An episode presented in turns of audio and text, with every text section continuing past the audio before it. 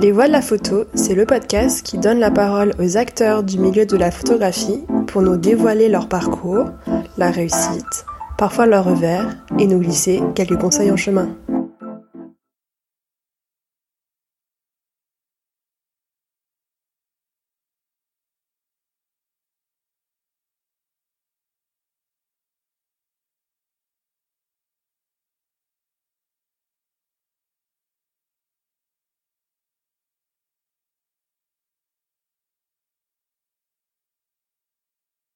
Bonjour à toutes et à tous, je suis Marine Lefort et vous écoutez Les Voix de la photo. Donc aujourd'hui, je suis avec Odile Andrieux-Verguin. Bonjour Odile. Bonjour Marine.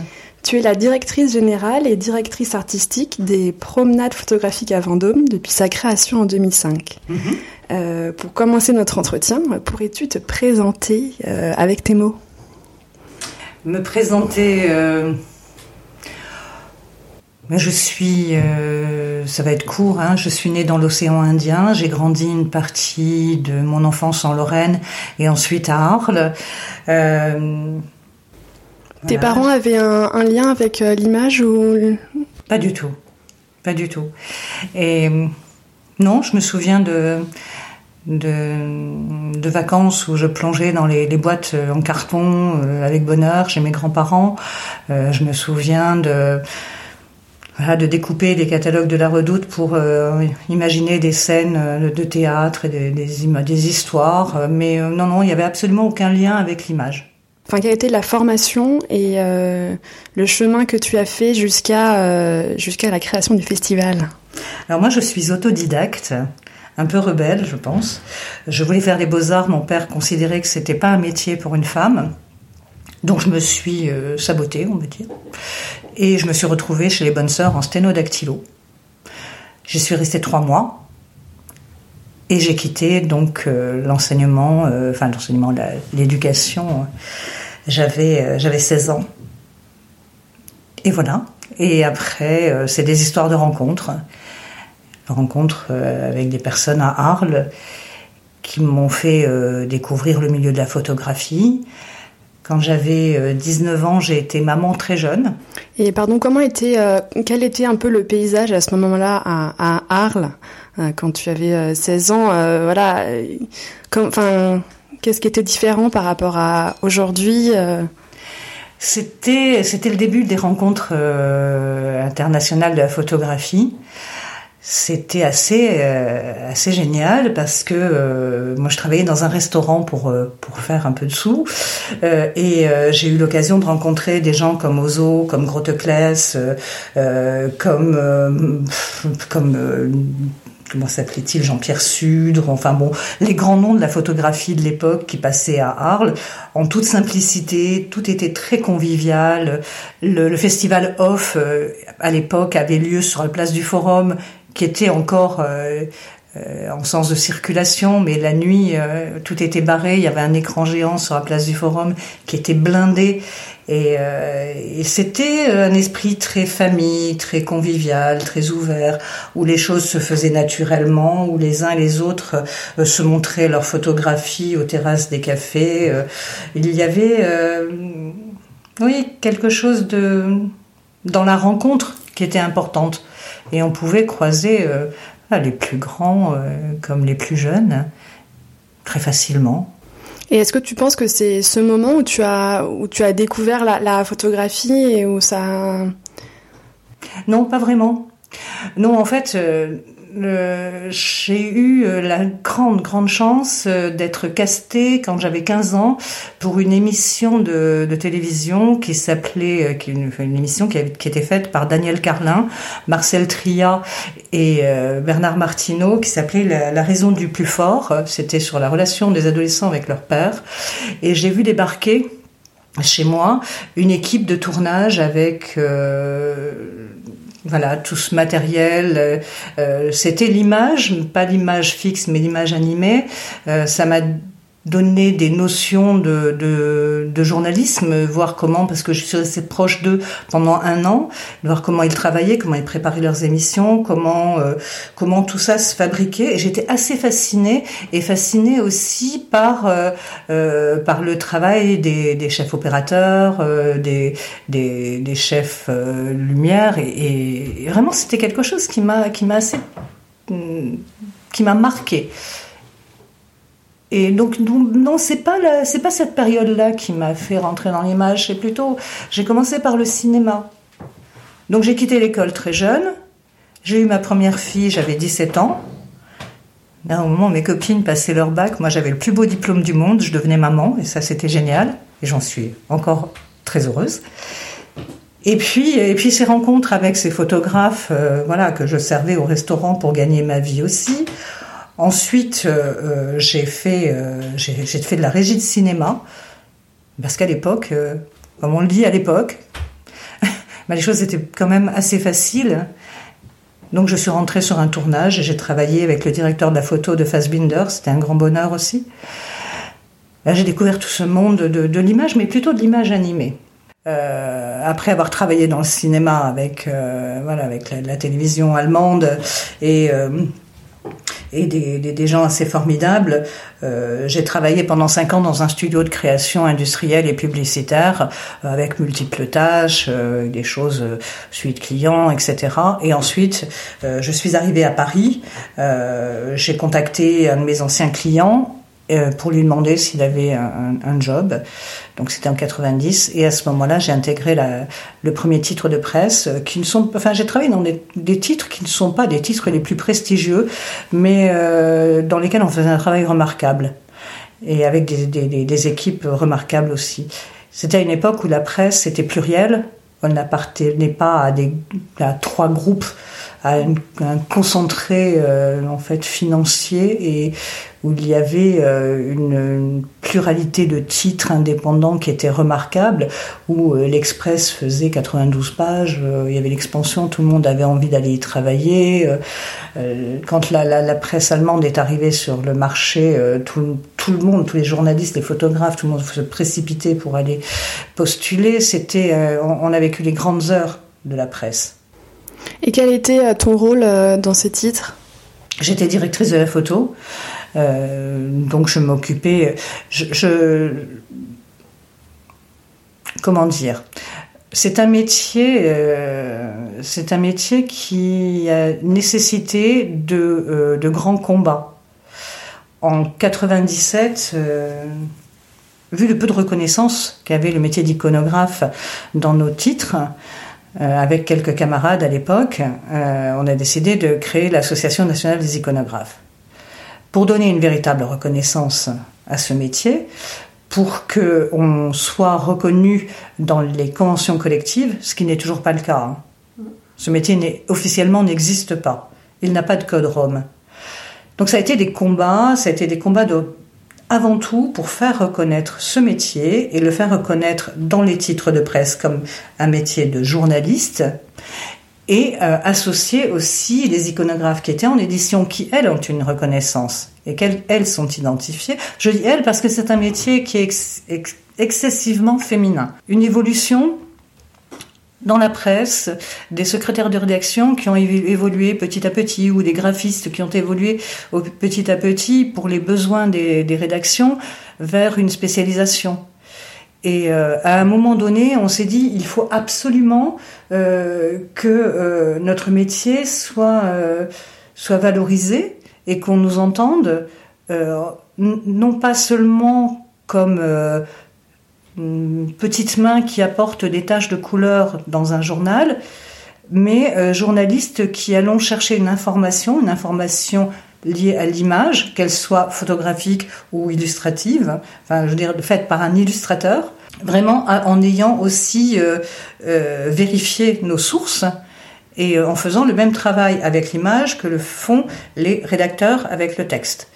Donc ça, ça a été un des premiers combats et le terme rédacteur photo a pu émerger et euh, être inscrit sur les fiches de salaire. Donc là, dans la mesure où il y avait ce terme rédacteur photo, euh, la, la, convention des, journalistes était appliquée. Et, puis au-dessus des iconographes, il y avait ce terme de directrice de la photo. Donc moi je m'en fous un peu. Hein, histoires de pouvoir, ça m'intéresse pas vraiment. L'intérêt, c'est vraiment plutôt ce qu'on fait.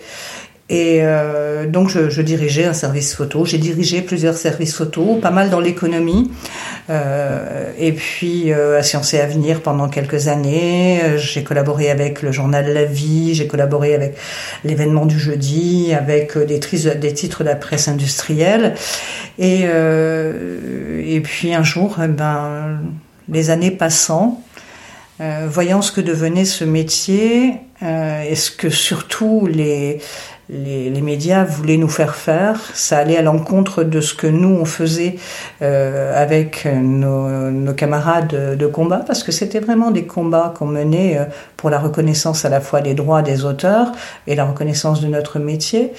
Euh, c'était c'était qu'il y avait euh, de moins en moins de budget euh, pour euh, payer euh, les images Enfin, c'était quels étaient un peu les les, premiers les premiers services qui sont touchés, qui sont impactés, mais quelles que soient les, les, entreprises ou les lieux publics, ce sont les, les, les services ou les lieux liés à l'image. Quand on doit faire une coupe budgétaire, on va en premier, on va couper dans l'image clairement. Et quand on va faire une coupe budgétaire dans une institution, on va couper dans les arts plastiques et visuels. Ce sont les budgets les plus bas de la, du ministère de la Culture. C'est le budget des arts plastiques et visuels. Les budgets les plus, euh, les plus ciblés pour faire des économies dans le privé, c'est le budget de l'image. Donc à un moment, quand euh, à la fois on nous demandait de réduire les piges de nos collaborateurs. Quand on nous disait qu'on était interchangeable, qu'un jour on pouvait faire de l'iconographie, le lendemain de l'infographie et le troisième jour de, la maquette, et pour n'importe quel des titres euh, du groupe où il y avait neuf titres, euh, ça a été deux ans de combat en disant non, il faut protéger nos métiers, euh, on a des choses à dire, on a des informations à transmettre, on a, une politique iconographique qu'il faut défendre pour être unique et pour être apprécié par nos lecteurs. C'était pas du tout, du tout leur, euh, leur intention. Et aujourd'hui, malheureusement, énormément de titres ont fermé, vous le savez. Mm.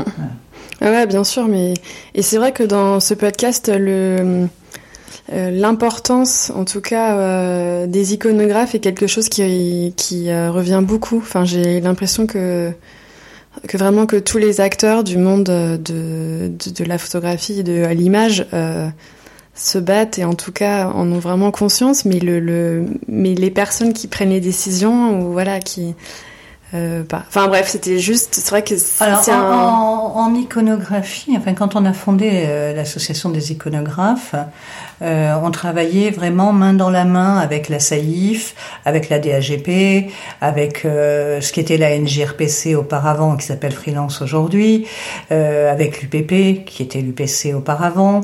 On avait créé l'Observatoire de l'image. On a mené vraiment des, des grands combats ensemble. Et euh, je, je, regrette un peu aujourd'hui euh, le manque de, de, de, combativité au sein des groupes de mes, mes anciennes consoeurs. Euh, je pense qu'il y avait un tournant clair à prendre vers euh, le, le, numérique et que euh, la crainte en fait de, perdre leur métier euh, ne leur a pas euh, servi. Parce que il y avait un véritable virage à prendre et montrer que euh, leur capacité et leur qualité étaient utiles aussi sur le net. Et encore plus pour éviter toutes les fake news, etc. Et donc ce métier pouvait très bien se transposer sur le net. Il y a eu une crainte, il y a eu un, lâcher prise, et euh, malheureusement les combats qu'on menait auparavant, il y a, il y a 20 ans, ben, ne, sont plus les mêmes. Hein. Euh, c'est, je, je, voilà, je le mm. regrette euh, aussi, aussi peut-être que cette, cette, euh, ce changement dans, la, dans les médias a induit cette crainte, ce repli sur soi. Et, et pourquoi tu as créé ce festival? Enfin, du coup, c'était euh, euh, l'envie d'avoir du coup cet espace. Est-ce que tu pourrais euh, revenir sur euh, euh, l'idée au début et puis, puis, puis aussi du coup l'évolution en, 2005, j'avais envie de, de proposer autre chose en termes de festival. Nous étions très peu nombreux. Hein. Il, y avait, il y avait Arles, évidemment. Il y avait Perpignan. Il y avait Lectour. Il y avait euh, d'autres festivals qui sont remarquables et discrets, comme l'itinéraire euh, des photographes voyageurs à Bordeaux. Mais en fait, il y avait très très peu de, de, manifestations de, de, cette, de cet ordre-là. Moi, je, donc j'ai grandi à Arles, j'ai vu le festival évoluer, les changements de direction artistique, les changements aussi de relations avec les publics, euh, les coûts assez élevés pour les, les, les professionnels de l'image, que ce soit photographes ou, euh, ou prestataires, euh, pour se déplacer, se loger, accéder aux expositions.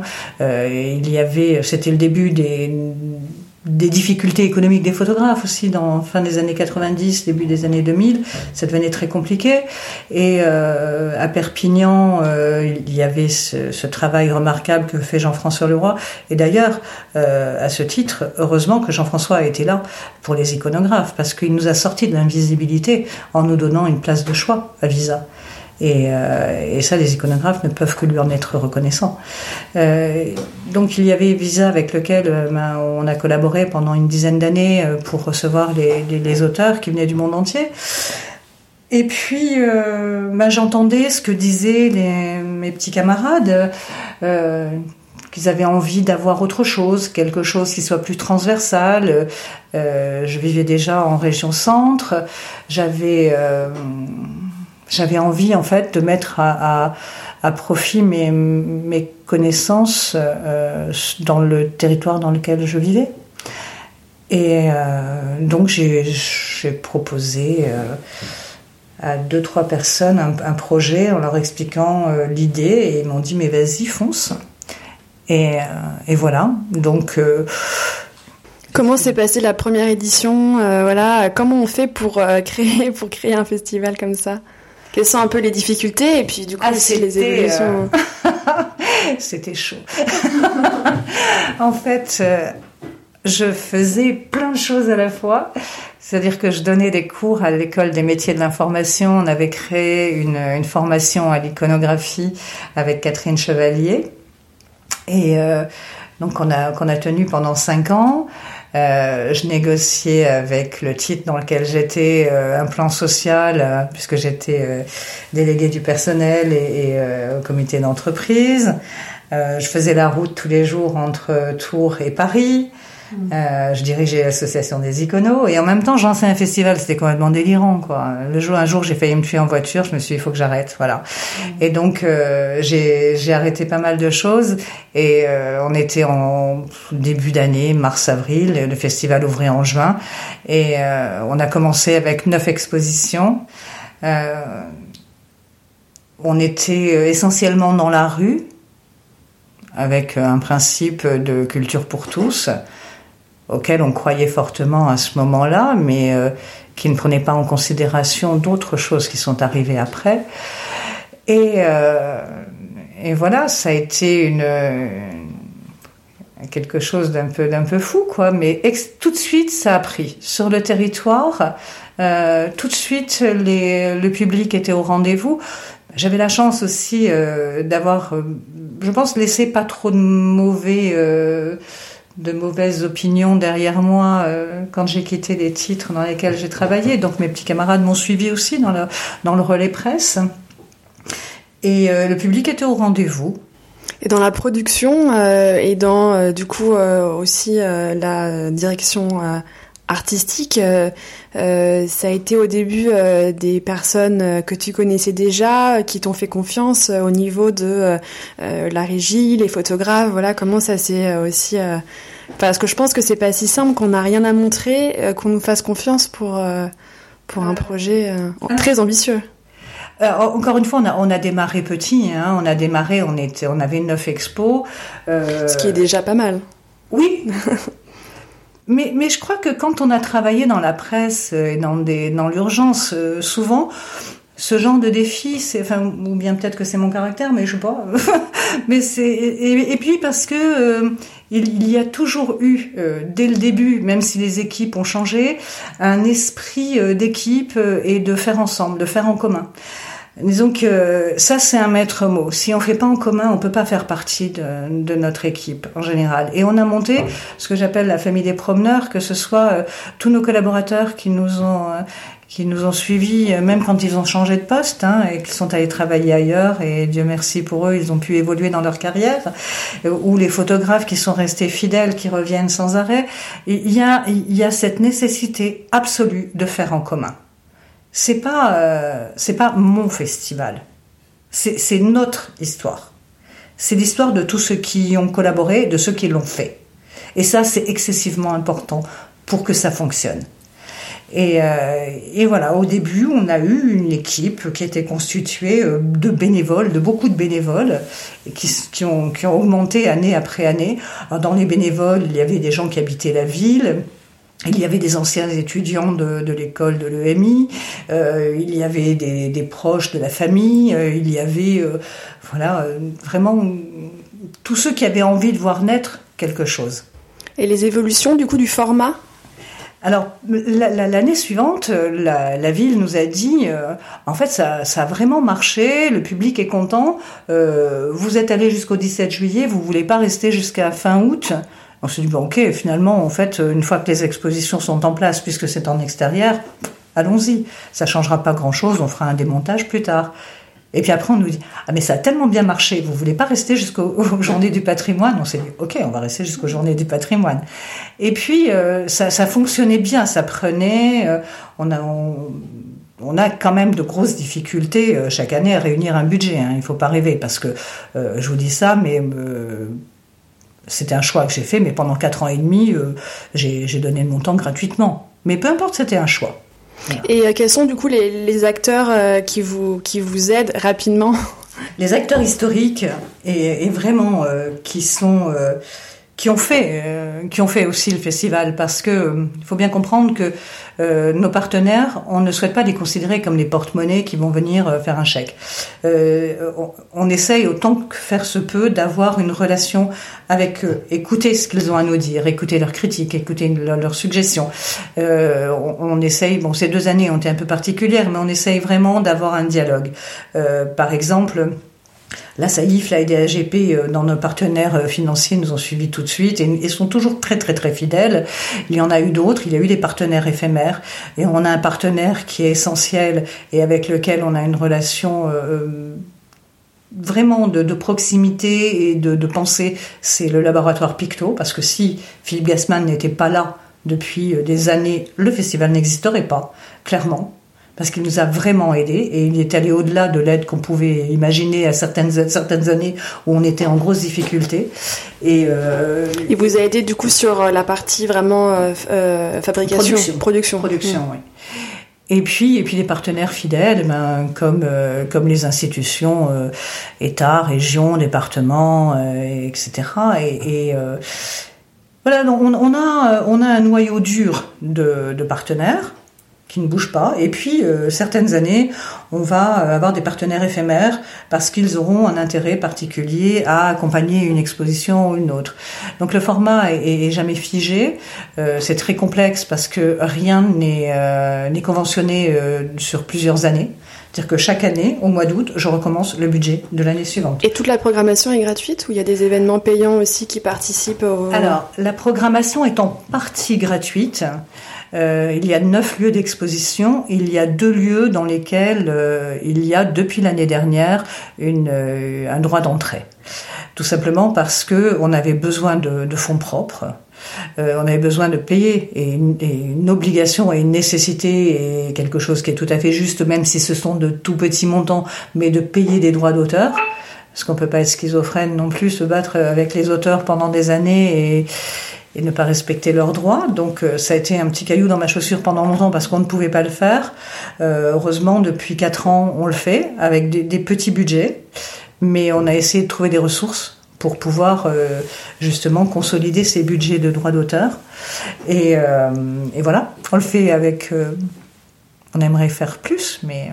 Est-ce que tu vois des évolutions dans les prochaines années au, dans le milieu de la photographie par rapport à ce que tu vois euh, aujourd'hui et que tu as vu dernièrement Voilà, c'est ma question un peu sur les dernières années et sur les prochaines.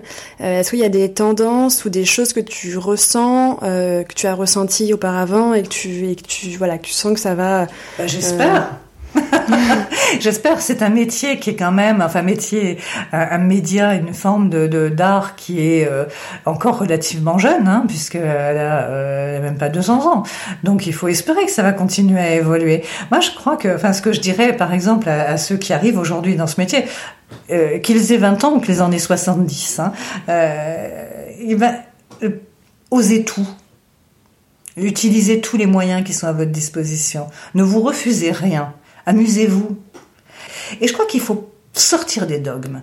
En France, on est dans un pays dogmatique et on veut imposer aux artistes des cadres. Il y avait un gamin l'autre jour, euh, mon petit-fils que j'adore, je dis, mais alors, en fait, t'as envie de faire les beaux-arts? Il me dit, ben non, je sais pas trop parce que j'ai pas de style. Je dis, mais ben, enfin, Noé, t'as as 13 ans. Ton style, il va arriver. Sors-toi sors ça de la tête un style. Picasso, est-ce qu'il avait un style quand il a commencé? Il avait dix styles. Pourquoi est-ce qu'on veut mettre les gens dans des boîtes? Pourquoi on veut dire à des, jeunes gens et des jeunes femmes, vous devez avoir un style, vous devez avoir une forme de création, mais, mais faites-vous plaisir avant tout, racontez si vous êtes sincère, si vous êtes honnête, si vous avez quelque chose à dire et que vous savez le transmettre et que vous avez envie de le transmettre, autorisez-vous tout. Super. Est-ce qu'il y a quelque chose euh, d'autre que tu souhaites ajouter euh Il y a quelque chose qui est assez, euh, assez important aussi dans, dans ce métier, c'est c'est la décentralisation. il y a à Paris une concentration d'acteurs des arts visuels, une concentration financière aussi, et euh, depuis une quinzaine d'années, je disais quand, euh, quand on a démarré, euh, nous, dans le Loir-et-Cher, on était très peu en France.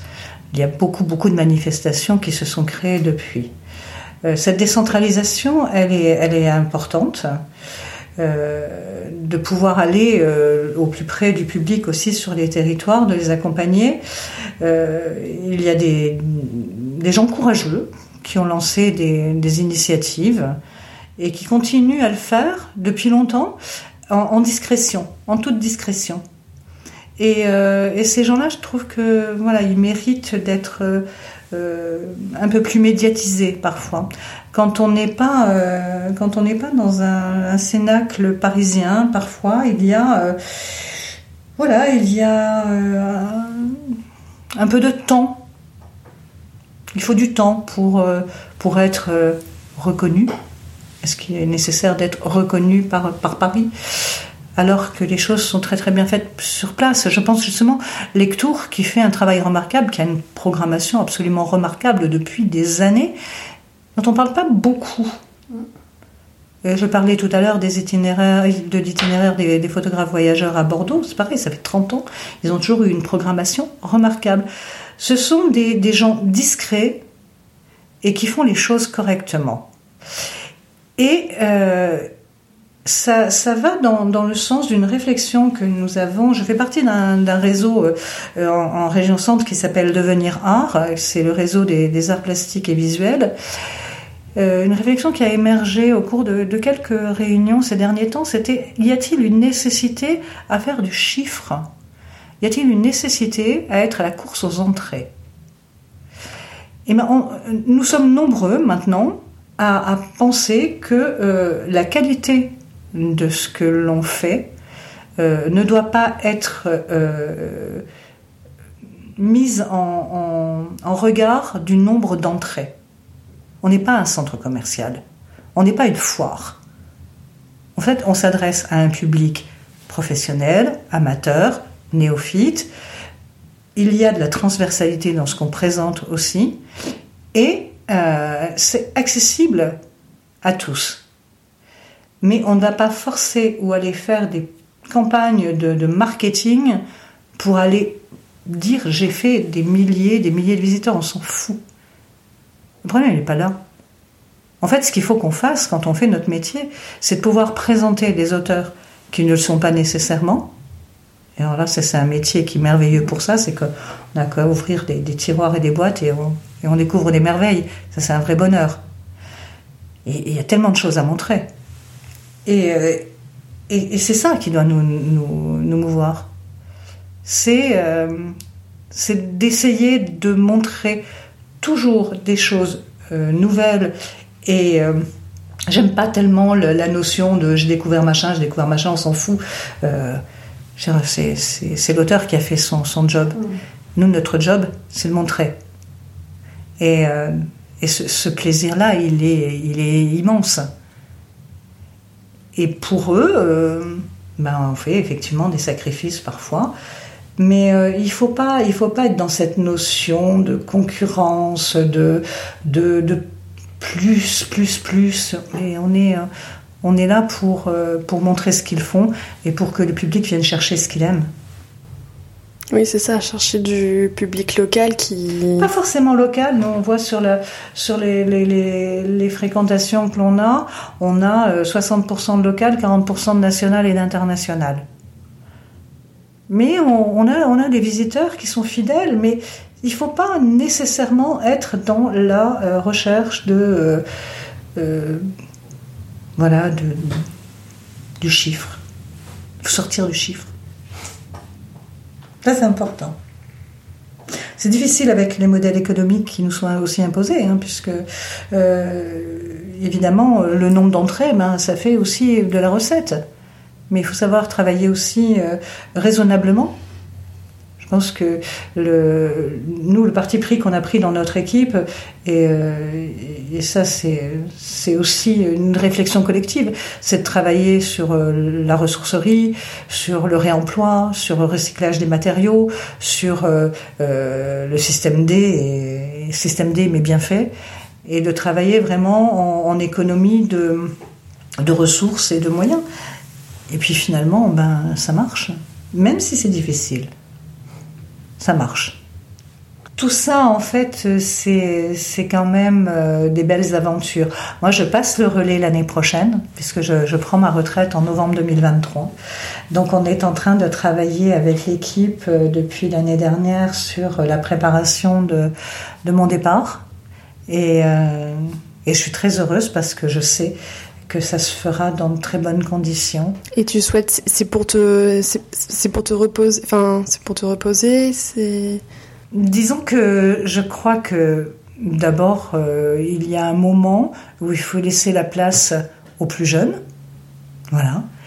Euh, il faut, euh, il faut continuer à, à, cultiver, à cultiver son propre jardin, mais aussi savoir transmettre pour pas que ça s'effondre. Et euh, j'ai pas fait ça pour moi, je l'ai fait euh, pour le transmettre. Et, euh, et je sais qu'il y a une belle équipe qui va qui va prendre le relais. Et, voilà, et ça c'est c'est plutôt euh, réjouissant. Et puis moi, ben, je vais passer à, à mes pratiques personnelles artistiques. Voilà, et je vais, oui, effectivement, lever un peu le pied. Mais ça a été que des belles rencontres, que ce soit avec les artistes, avec les équipes, à tous les niveaux, tous les. Enfin, quand on reçoit des des, petits mots tous les ans d'encouragement de, personnes qui sont venues travailler avec nous en stage ou en, service civique ou en collaborateur euh, extérieur qui nous, à chaque début de, de saison, nous envoient des mots d'encouragement ou, ou, viennent, viennent euh, pendant le festival et c'est un vrai bonheur quoi, de voir que cette communauté a existé, de voir que les photographes entre eux, quand ils exposaient les mêmes années, sont devenus amis, de créer une, une famille des promeneurs, c'est un voilà, c'est ce qui est, ce qui est réjouissant. Super, et ben merci beaucoup, euh, merci pour ce moment, merci pour tous ces conseils. Euh. et puis du coup, euh, quelles sont les dates de cette année? Alors cette année, on ouvre le 2 juillet, on ferme fin août et euh, on a euh, nos journées festives qui vont démarrer le 29 juillet 30 juillet et 31 juillet. Donc on démarre à Blois le 29. Euh, ensuite on va monter dans les collines du Perche le 29 aussi. On se retrouve le soir du 29, ça va être une journée très chargée mais très intense. Euh, le 29 au soir, on se retrouve donc euh, dans le Loir-et-Cher. Et ensuite, euh, le samedi et le dimanche, on reste sur place avec Salon des éditeurs. Voilà, les rencontres avec les photographes, les signatures, tout ça au manège et, et, dans les quartiers, dans le quartier Rochambeau et, euh, et à la chapelle Saint-Jacques. Ça, c'est une très, ben voilà, tu vois, je peux continuer encore pendant des heures. ça, c'est une très très belle aventure aussi cette histoire du campus. On a créé quelque chose d'unique au monde. Voilà, parce qu'il y a eu des enseignants un jour qui concouraient, qui faisaient concourir leurs étudiants au prix Marc Grosset et euh, qui m'ont dit mais pff, tu sais c'est bien, on vient tous les ans, mais et si, euh, et si on faisait quelque chose plus loin, si on fa fabriquait quelque chose d'autre? Donc on a eu l'idée ensemble de fabriquer ce campus. Il y a cinq enseignants, maintenant ils vont être sept, et euh, qui viennent, enseignants, enseignantes, qui viennent euh, chaque année avec un certain nombre d'étudiants. Finalement, ils sont 30 étudiants qui, pendant 10 jours, vont créer une œuvre collective. Ils vont vivre ensemble, faire ensemble, déconstruire ce qu'on leur a appris sur leur individualité pour faire en commun. Et cette œuvre, elle est présentée pendant le festival, pendant les deux mois. Et de ce campus où il y a eu 150 étudiants qui sont passés, qui viennent des Gobelins, de l'école Varda à Bruxelles, d'une école du Québec, on a eu une étudiante d'Arles, on en a eu des, des Beaux-Arts de Bourges, en fait, ils viennent de partout. De ce groupe constitué euh, depuis, euh, depuis 2015 est né un collectif qui s'appelle Delta. Ce sont tous ces jeunes gens, ils m'ont dit, ben, en fait, c'est vachement bien, on est tellement bien avec vous qu'on aimerait vous proposer un off. J'ai allé, ok, on le fait. Donc ils ont fait un off la première année. Ils étaient 31. Ils ont fait un travail génial. Le public a tellement adoré que l'année suivante, je leur ai dit OK. Donc l'année dernière, je leur ai laissé la chapelle, lieu emblématique. Et ils ont fait un truc incroyable. Et donc ils font partie maintenant de l'aventure. Chaque année, ils vont avoir une table, une, une, carte blanche exprimer justement cette jeune photographie et, euh, et les, les, aider aussi à, ben voilà, à construire quelque chose, continuer toujours, toujours dans cette, euh, dans cette idée de faire commun. Et c'est génial. Super. Non mais c'est top de voir qu'au fur et à mesure ça continue aussi oui. de nouveaux projets qui arrivent. Euh... Et puis ça va continuer. Ouais. et ben merci. Merci Marine. À bientôt. À bientôt. Au revoir. Merci d'avoir écouté Les Voix de la photo. Pour faire connaître le podcast à plus de monde, je vous invite à laisser votre avis et 5 étoiles sur Apple Podcast. Si vous voulez en savoir plus, suivez-moi sur les réseaux sociaux, sur Instagram, LinkedIn et Facebook. Vous me trouverez sous le nom de Les Voix de la photo. Aussi, si vous souhaitez suivre mes futurs projets, je vous invite à m'indiquer votre email en cliquant sur le lien que vous trouverez dans la description de cet épisode. Pour finir, n'hésitez pas à me contacter sur les réseaux sociaux pour me faire part de vos remarques et m'indiquer les personnes que vous aimeriez entendre. À très vite!